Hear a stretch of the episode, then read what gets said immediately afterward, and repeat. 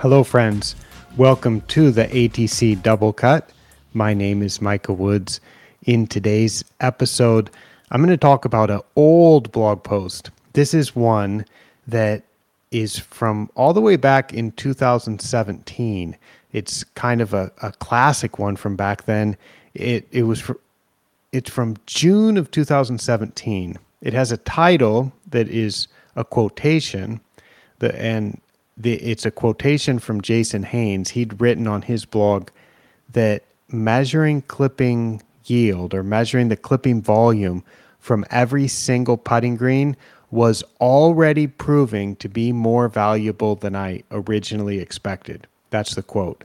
And I will put a direct link to this blog post in the show notes. And in the this particular blog post, you can link to Jason Haines' original blog post where he said, or he wrote, that this was proving to be more valuable than he originally expected. And there's also a link to my book, The Short Grammar of Greenkeeping. There's a link to something that Chris Trittabaugh wrote about this. There is a link to uh, some discussion of the word fertility in relation to turfgrass fertilizer application. And then it goes into something that I think is really important. It's it's the word programs. And I'm I'm going to talk about that today because it's been on my mind this week. And because it was on my mind this week, the idea of programs, or doing things to turfgrass or to soil on a calendar schedule or on a regular type of schedule, I thought, I know I've written about this a lot, and there must be some blog posts about it. And so I checked, what have I done recently about this? And all the recent uh, blog posts where I've written about this, I know that I've already talked about it here on the A T C Double Cut. So I thought, hmm, maybe I'll go back to my old blog post, the one that has the title of um, maybe maybe being reactive is better than being proactive. Uh, in terms of reacting to the turfgrass conditions, or or reacting to how the grass is growing, reacting to the weather conditions, instead of being proactive about it. But I believe that I've already recorded an episode about that particular blog post. And then I thought, yeah, there's this one where I talked about flexible fertilizer system rather than a fertilizer program. So that is my introduction to this. And now, what do I want to say? Well, in the blog post, let's let's go through and, and kind of follow my line of thinking as I went from Jason Haines' blog post, where he was talking about clipping volume, to my long discussion, multi-paragraph discussion in this blog post about not liking programs when it comes to turfgrass management. Now, this is from back in two thousand seventeen. I haven't actually read this blog post for a while, so it's kind of new to me too. Uh, and yet I, I think the ideas that I have now are going to be pretty much identical to what I had back then on this particular topic. I've changed my mind about a lot of things since two thousand seventeen, and I've learned a lot of new things since two thousand seventeen. However, I think on the idea of programs versus a flexible system, I'm pretty similar. So I started off this blog post by saying, when I read Jason Haines' interesting post about clipping yield, soil mineralization, and disease rates, and came to the part where he said measuring all the greens was more valuable than he expected, I was glad to read that. I wanted to say, I told you so, because this is a number that I think is really useful. And I'm talking about the amount of growth that you're getting from every single green on a property. And I hadn't really thought about disease connections um, and, and being able to notice some relationship between disease and clipping volume, but Jason did. And I I wrote in the blog post, I said, I do know that golf course superintendents will find ways that I haven't thought of to make use of growth data, because managing the growth rate of the grass is what it all boils down to. I've written about this in my book, The Short Grammar of Greenkeeping, and it certainly makes sense to me that when the clippings are collected anyway, why not take note of how many clippings there are? So I know a lot of people now, certainly more than we're doing this in two thousand seventeen, a lot of people now are paying attention to the clipping volume. Everybody's always paid attention to how much the grass is growing, but to actually put a number to it as uh, a volume, that is something that can be really, really useful, surprisingly useful. And as the title of this blog post said, uh, more valuable than originally expected. So um, I, I'm scrolling down in the blog post and I, and I said, okay, this is where I decide to jump in here with two quick comments. And I, I said, uh, yesterday, now this is back in two thousand seventeen, yesterday I had the great pleasure of writing about fertility, and that that's a different topic. Uh, and then I said, now I want to mention programs. So real quick about fertility, uh, fertility does not mean fertilizer. Fertility means more like being able to reproduce. So if you use the word fertility uh, as a substitute for fertilizer, that is jargon that only people in the turfgrass industry are going to be familiar with. And you sound like a bit of, uh, mm, if you talk to the general public, fertility to them means like, can you reproduce or can you not reproduce? So it's, it's, uh, it doesn't mean fertilizer to them. So I recommend using the words fertilizer or, or, um, nutrition or turfgrass nutrition. Uh, and just trying to avoid the word fertility altogether. It's it's grossly overused in the turfgrass industry. So anyway, I mentioned that. Maybe sometime I'll do a, a uh, A T C double cut about that particular topic. But I said in the in this, I said, now I want to mention programs, specifically fertility programs. Now, I already said that fertility is the wrong word to use, but I think also programs is the wrong word to use. I don't think program is the right word to use when considering the nutrient supply to turf. That's what I wrote in the blog post. Program means a plan of activities or a sequence of operations that can be set to happen automatically. But with turfgrass, one can assess about the nutrients that we haven't applied by measuring how much the grass is growing. So the grass grows at different rates uh, through the year, and it, it grows at different rates depending on what the weather is like, what's happening in the soil, what type of growth regulators have been applied or not applied, how much fertilizer has been applied or not applied, how much water is available to the plant, and or how much water is withheld from the plant. So the grass is likely producing some growth in response to fertilizer applied in the past, and one expects that there is some growth related to mineralized nitrogen too. So the the idea of just applying nutrients on a program, applying fertilizer on a program, and and by that I mean like every week applying a fixed amount or every two weeks applying a fixed amount, that doesn't make sense to me anymore. It it made sense to me twenty years ago, and that's how I used to try to manage turf. It's just constantly keeping it growing um, at a, at a relatively moderate rate, what I thought was a relatively moderate rate, by applying what I thought was consistent low rates of nitrogen. And that just doesn't make sense to me anymore, because that's never checking how much the grass is growing. That's just saying it's time to implement our program again. And and I suppose that I learned that from people that I'd worked for, but I also learned it from researchers, because research gets done in this way. And that's kind of why this is on my mind, because I was reading some research summaries last week and I saw some uh, some organic matter in the soil research, and it was done showing, okay, if you fertilize the grass, well, it's, it, the, the grass was producing thatch. And it's surprising to me that grass produces thatch, because if you don't fertilize it too much, it won't produce thatch. That's what I think. And and so in this particular research project, the grass was producing thatch. And so it was saying, okay, this is not getting enough sand top dressing. This turf is not getting enough core aeration. That's what the conclusion was, because it was producing thatch. And so the grass quality was quite poor.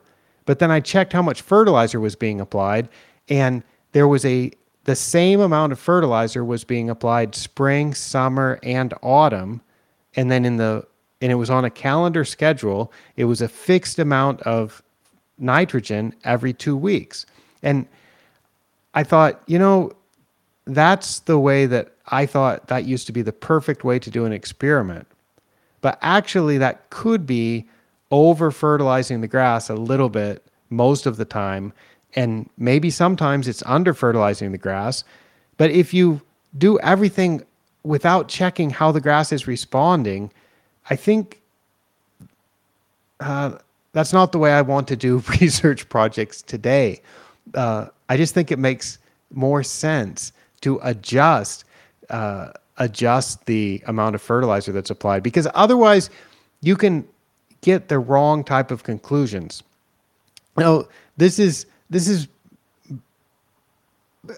well, I don't know. It, it's, it's, it's, it's so different from the way research is done. But what I want to say is, I think that we can misinterpret our research sometimes if we manage the grass in a calendar program. If we set up the experiment to do things on a calendar program related to fertilizer, because we can end up over-fertilizing the grass. And if we over-fertilize the grass, it's producing thatch that we wouldn't really produce if we were managing the grass in a in in the way that that we could with a flexible fertilizer system.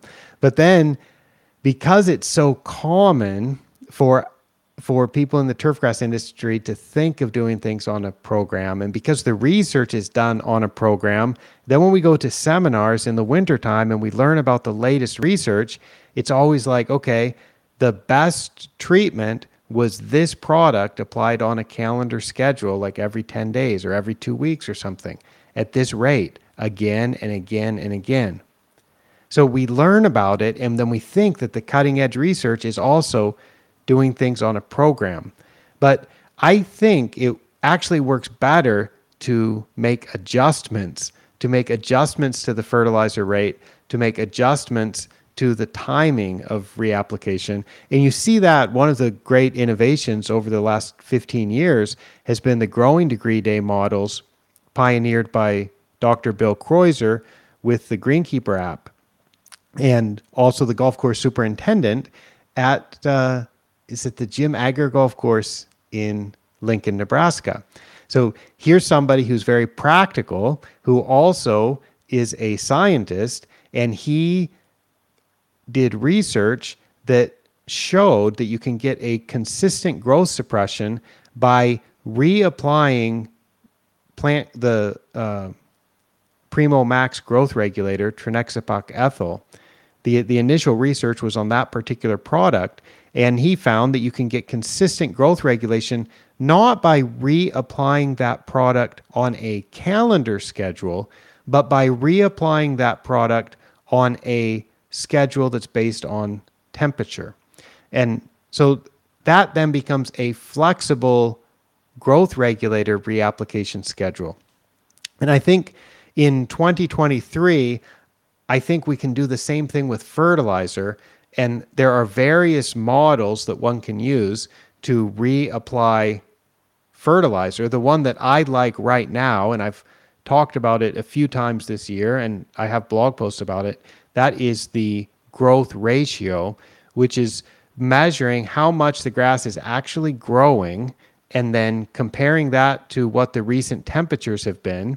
And if you you you can then express the actual amount of growth compared to the expected amount of growth that you would have seen given the temperature conditions that you've had at your site.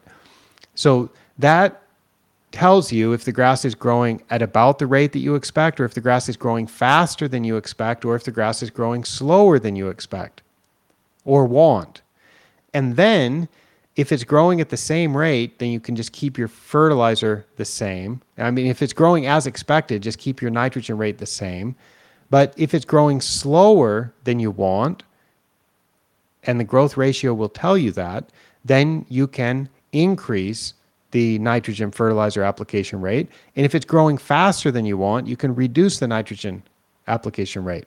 So th- this is a system, and I think that could be implemented in research projects. But in research projects, there's innovation in some areas, not so much innovation in other areas. And one area where there hasn't been so much innovation, I think, is with the fertilizer rates that happen on a calendar schedule. Also, the top dressing applications that happen on a calendar schedule. And uh, the scientists listening to this might say, Micah, but it has to be that way for the research. You know, we, we can only study one or, or a couple of things in isolation.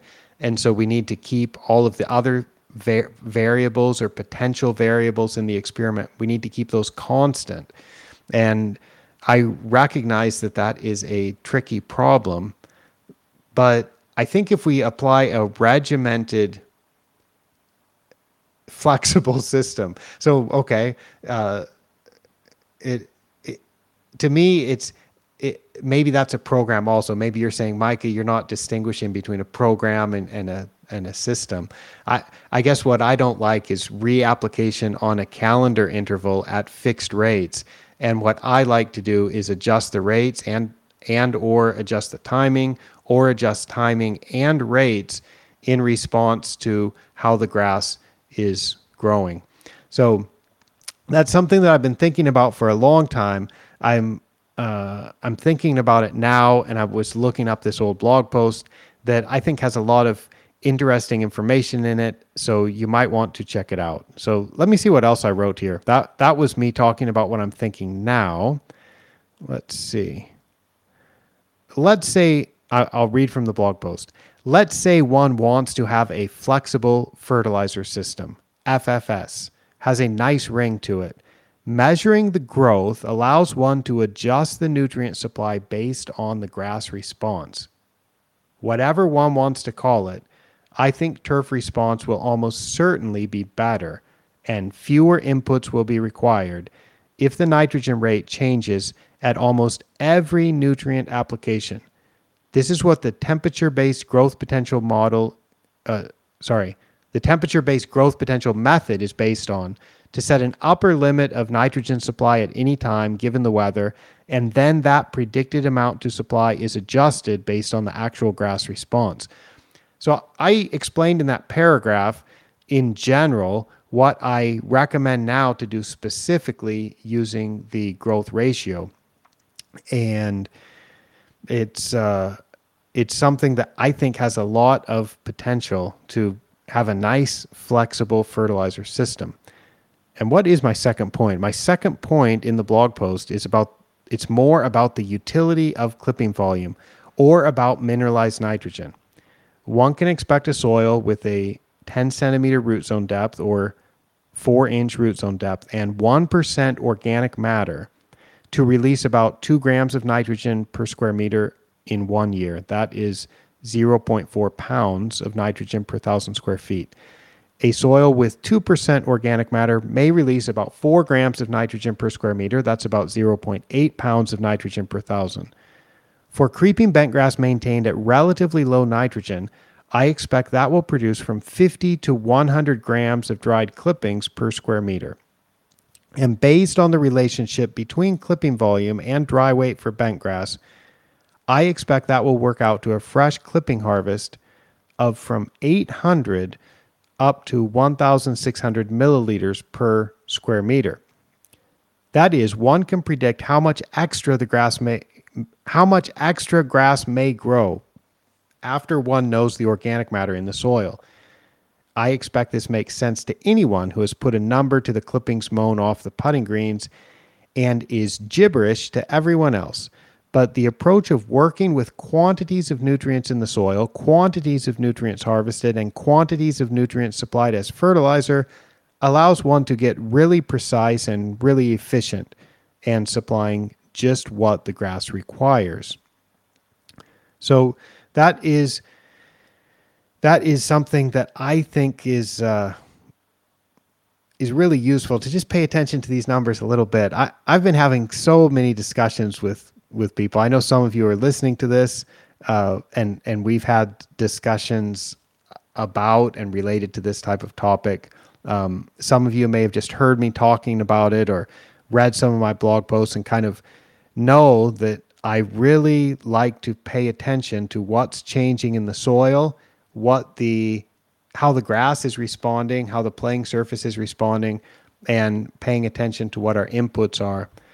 And to pay attention to those as numbers, not not so much on a calendar schedule, but as uh, you know, paying attention to those as, sorry, I'm just uh, checking my, my screen here and how I'm recording this. Um, you know, paying attention to these numbers as, as things that can be adjusted. And, and I, I guess it's a bit of a change from, from the way most people manage, but once you do some of this stuff, it can be incredibly useful.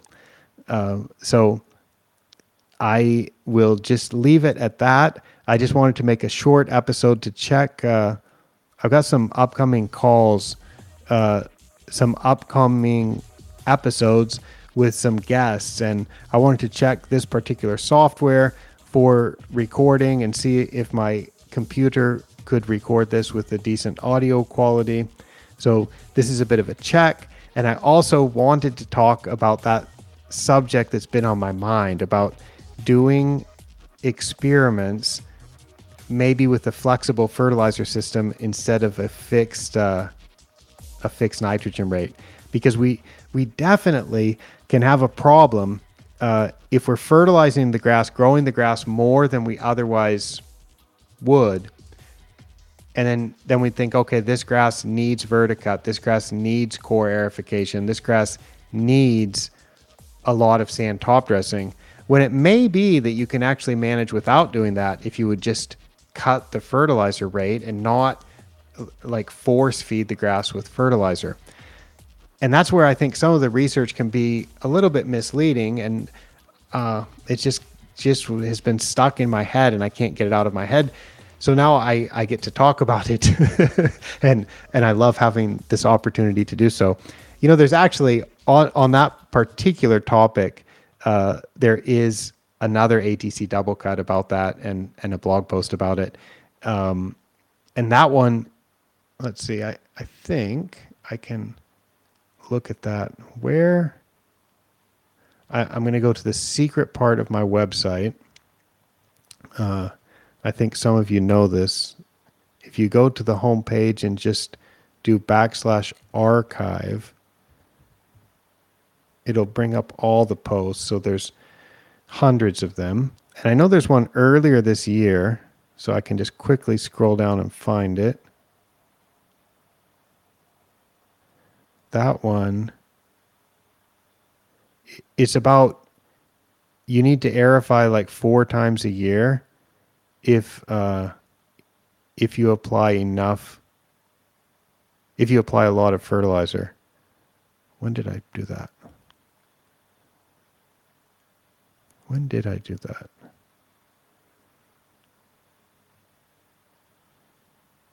Um, sorry, folks.